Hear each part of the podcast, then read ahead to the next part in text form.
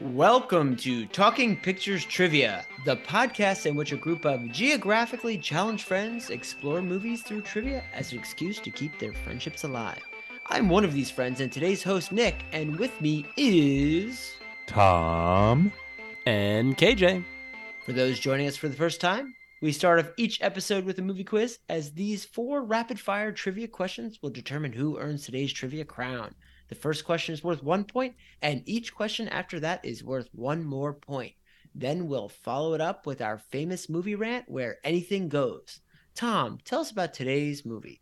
Walking up to theaters in nineteen fifty-nine, we would have had to choose between North by Northwest, Disney's Sleeping Beauty, The Shaggy Dog, and today's movie, Some Like It Hot. I will be our questionnaire for today. What? No, no, it's just funny. Usually you just roll right into the plot summary, but it's nice that we got to say that, you know, one last time. Okay. Try it again. No, it's no you're good. You're good. I'll probably oh, include I did. it. Mm-hmm. So what is this movie about? Well, we have our two musicians, Joe, a saxophone player, and Jerry, a double bass player, who accidentally witnessed the Saint Valentine's Day massacre. In order to escape from being killed by those gangsters, they go on the run dressed as women in an all-women's band, which travels from Chicago to Florida. There they befriend and start to compete over and fall in love with Sugar Kane, the band's vocalist, played by none other than the great Marilyn Monroe. As we go along, hijinks ensue, relationships boil, and the gangsters who they thought they escaped seem to be in their path once again. It's time for question one. What is the only type of drink the speakeasy serves? Oh, no. Locked in. Okay, this is all the way in the beginning. Is this a joke or you actually want to know? It's a joke and he wants to know. Yeah. They asked, I remember what the gangsters were drinking. Does that help? Well, there's there's a specific scene where the police yeah. detective asks, what is the speakeasy? Can I have liquor?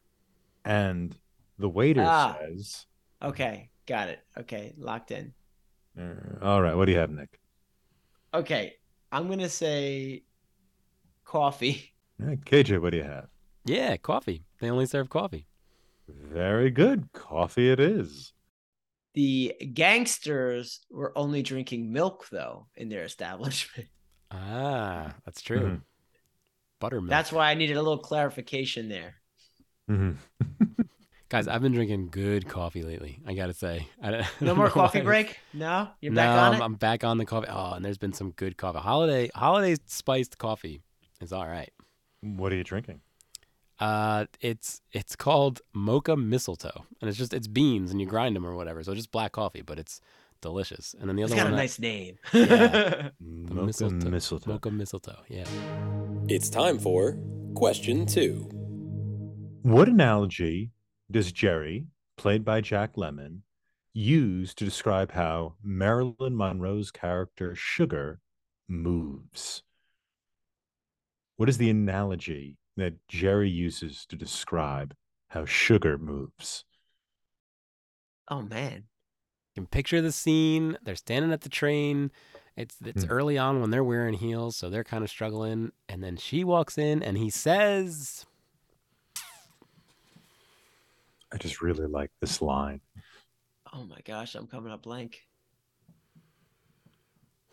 I'm trying to walk like that and see if it comes to me. You could never walk like that, Cage. No, it would take a while to practice. Which they did. They actually hired people, uh, a woman to help them like do the impersonation.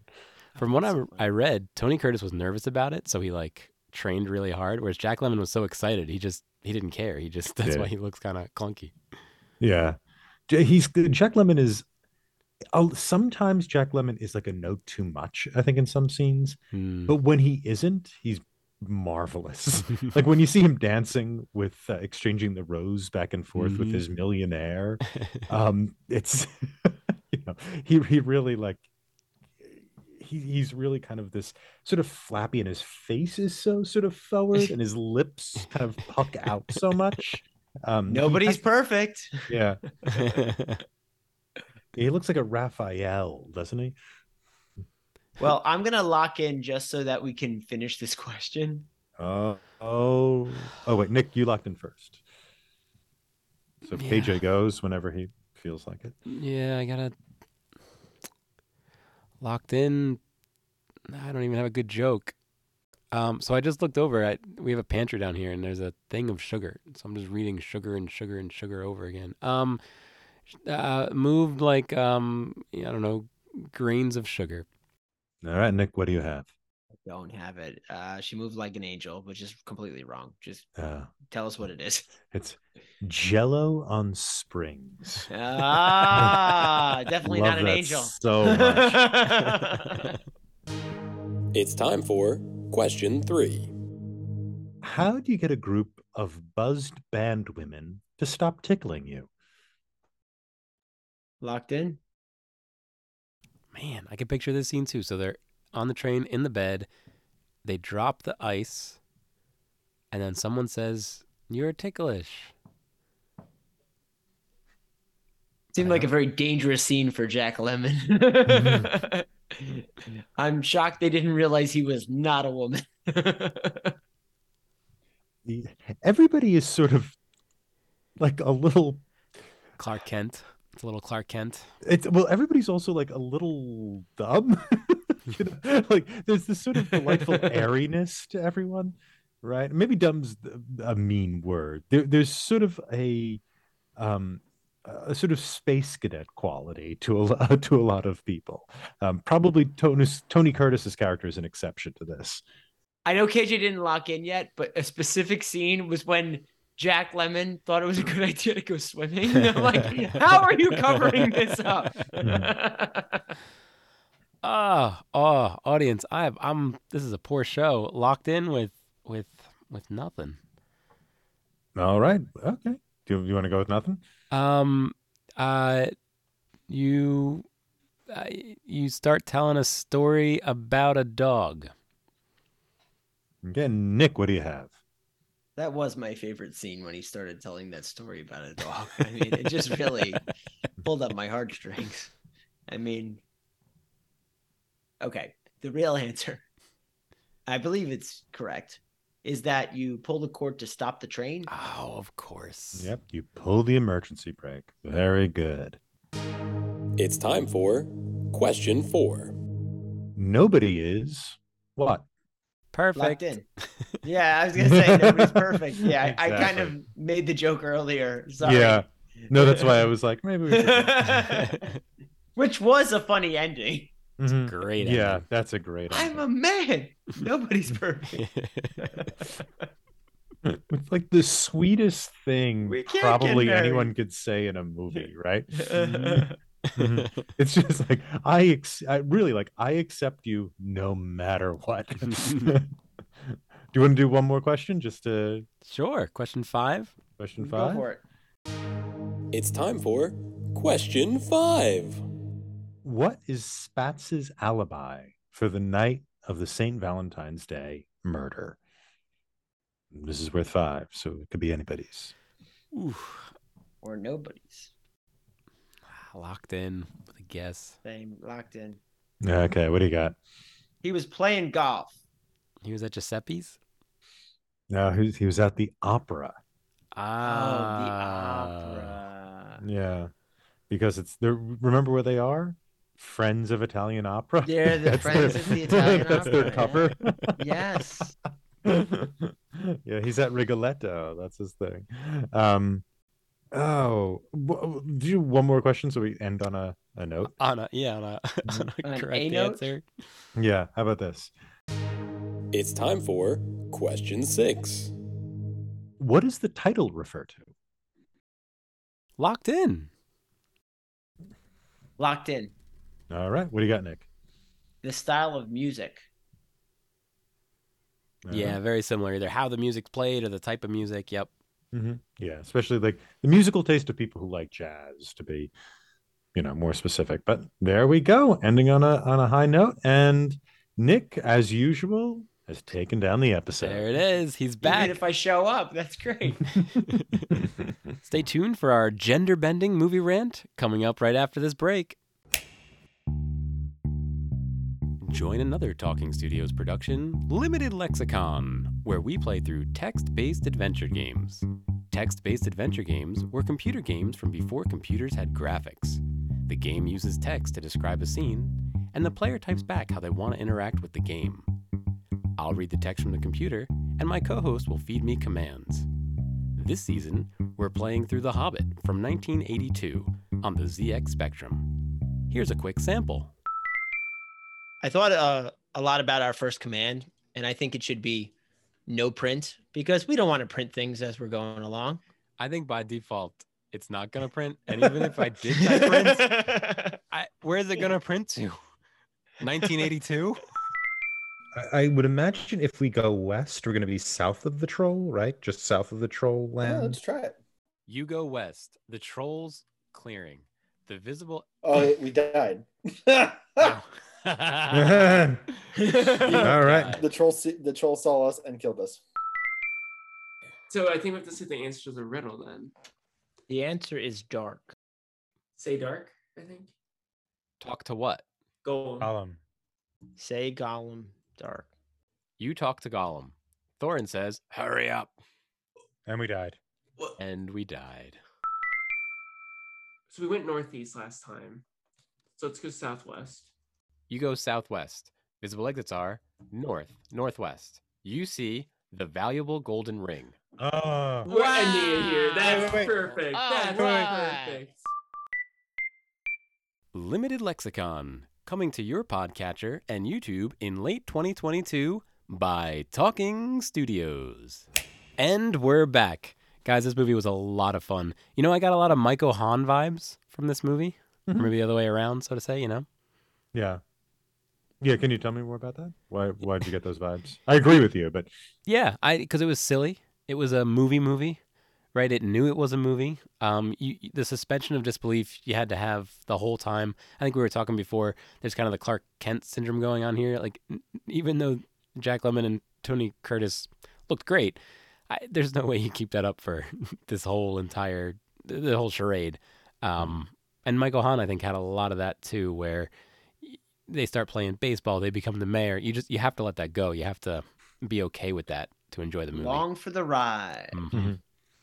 Yeah, there's sort of a magical space you enter, right? And that that seems to be with a lot of kind of romantic comedies.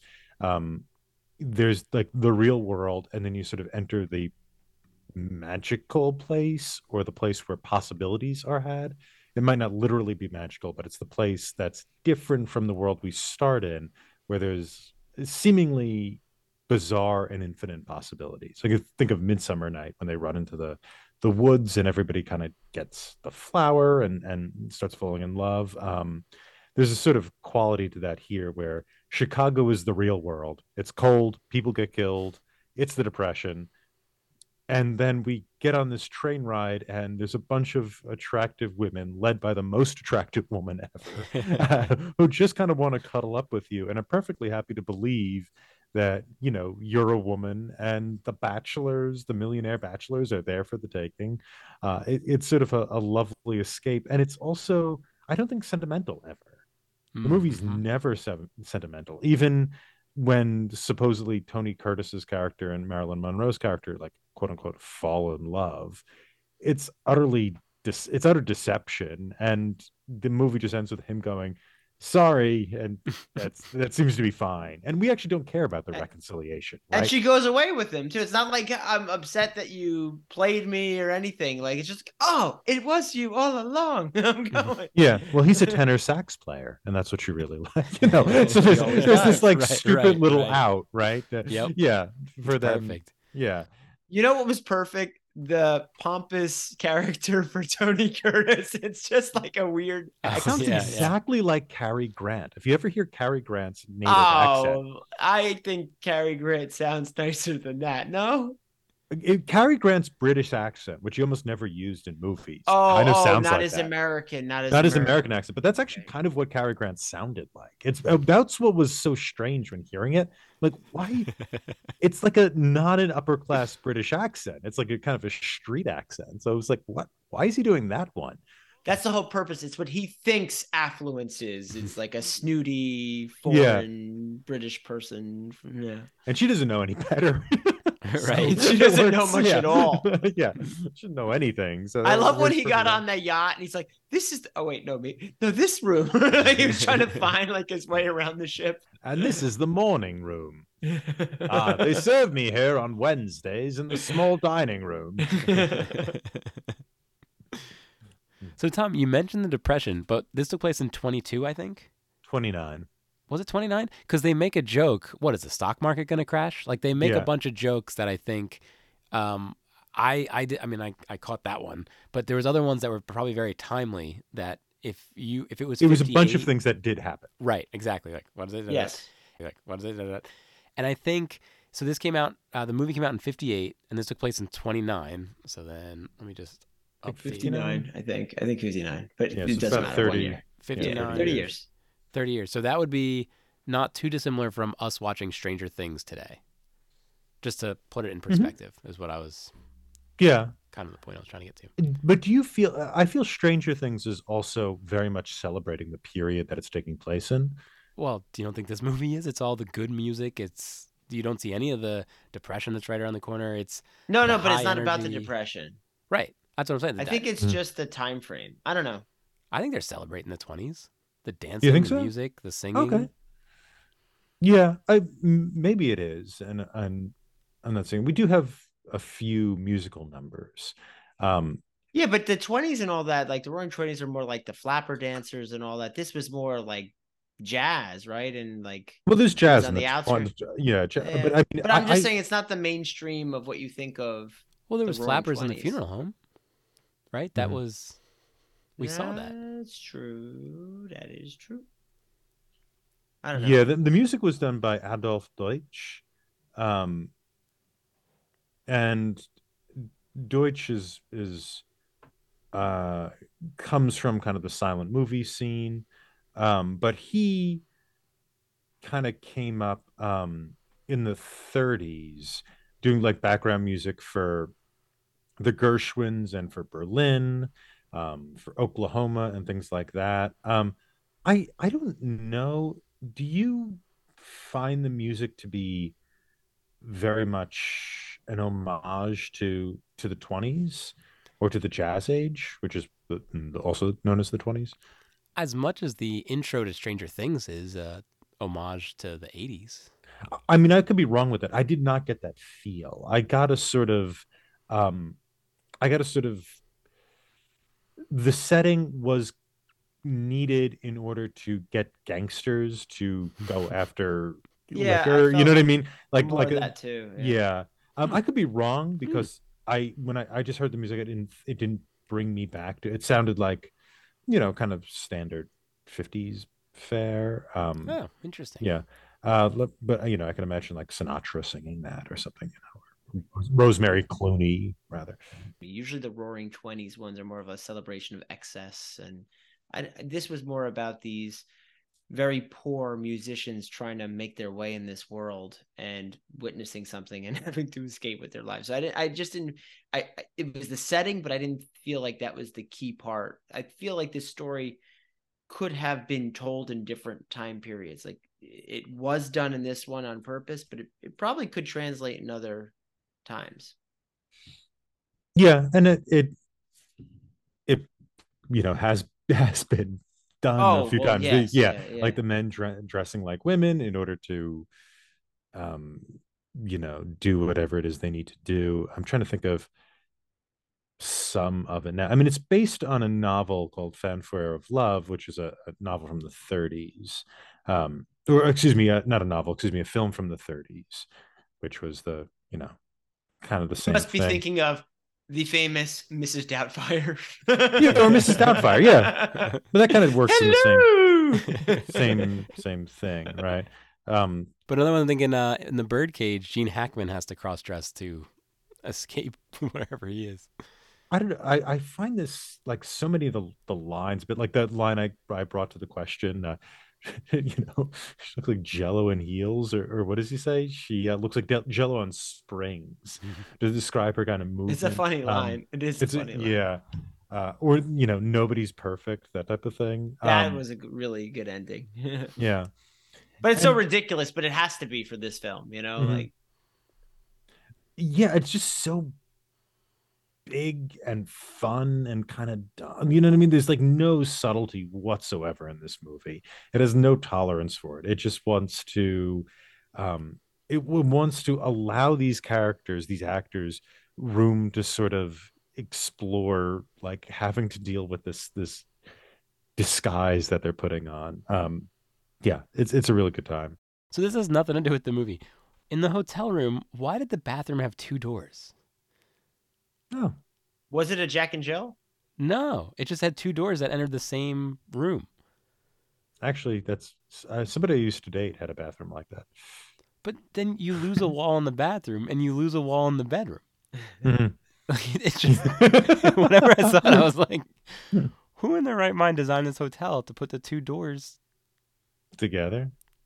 Well, it's they're on two different walls. Oh, oh yeah. yeah it's two. Not like a French door, like a double mm-hmm. French door. Mm-hmm. Yeah. yeah.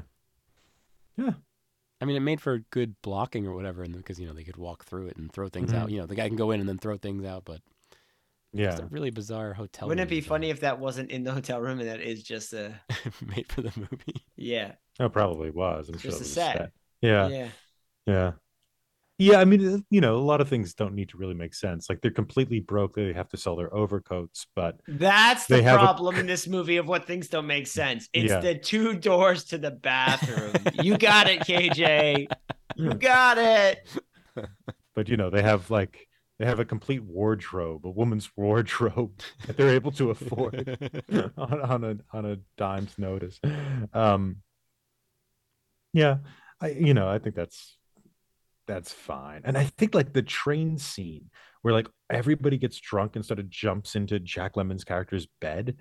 Like it's so like kind of risque a little bit. It was uncomfortable though. I feel like you'd be claustrophobic too. Like there's a yeah, lot of but people. It's so it's claustrophobic for him, but it's also such a delightful scene of like all these kind of like, you know, women getting drunk who just decide to jump into this dude's bed to do it, you know, not realizing it's a dude. Um, and they're like falling out all over the place. You can't make out where one body is and another body is. They, they sort of kind of like envelop each other. It, it's such like a lovely bit of blocking. Um, and I also like how like the uh, strict Sue character doesn't notice until the brake is pulled and that's what wakes her up, even though she appears to be like fifteen feet away. Um yeah, and Marilyn Monroe is I, you know she's kind of famously difficult in this movie. Um she's sort of had a lot of trouble shooting it. She had a bit of a pill addiction at this time. Um this sort of famously uh took like forty-three takes in order to say the line "It's me, sugar," which included variations of "sugar, it's me" and "it's sugar me." Um, sorry, yeah. So she has a, a leading role that she first worked with Billy Wilder in, uh, in that play, uh, excuse me, in that movie. And um, he really didn't want to work with her in a lead role after this, even though she does have that, as you're saying, bit role in, in The Apartment. Um, but she's also the perfect person for that role.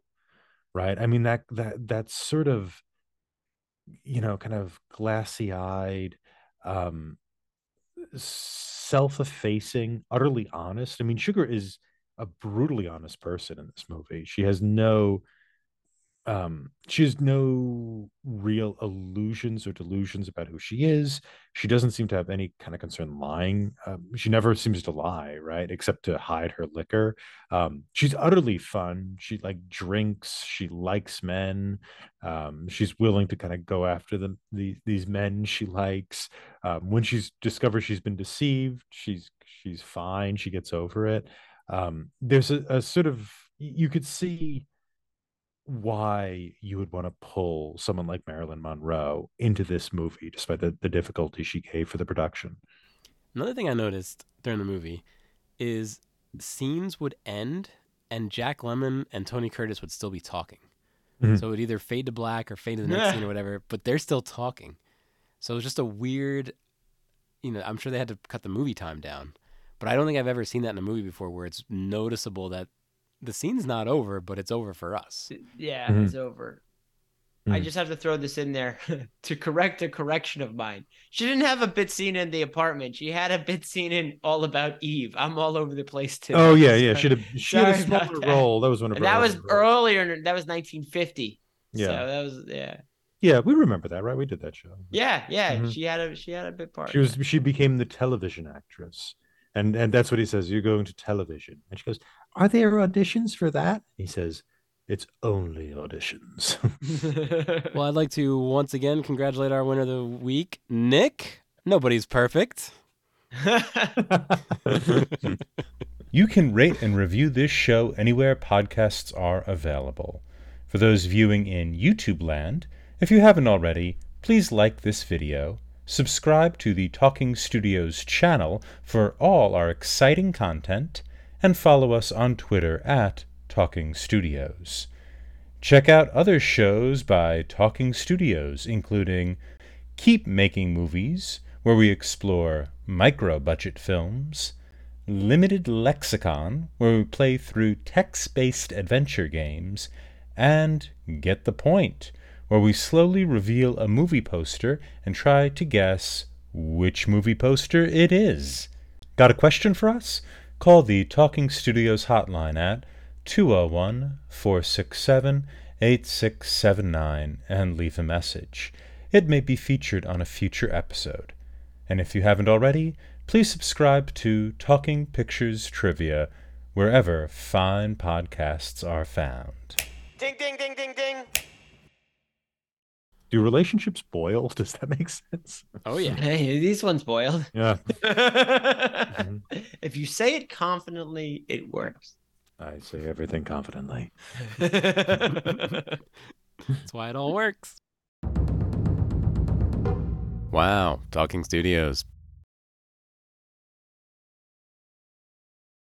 Ding, ding, ding.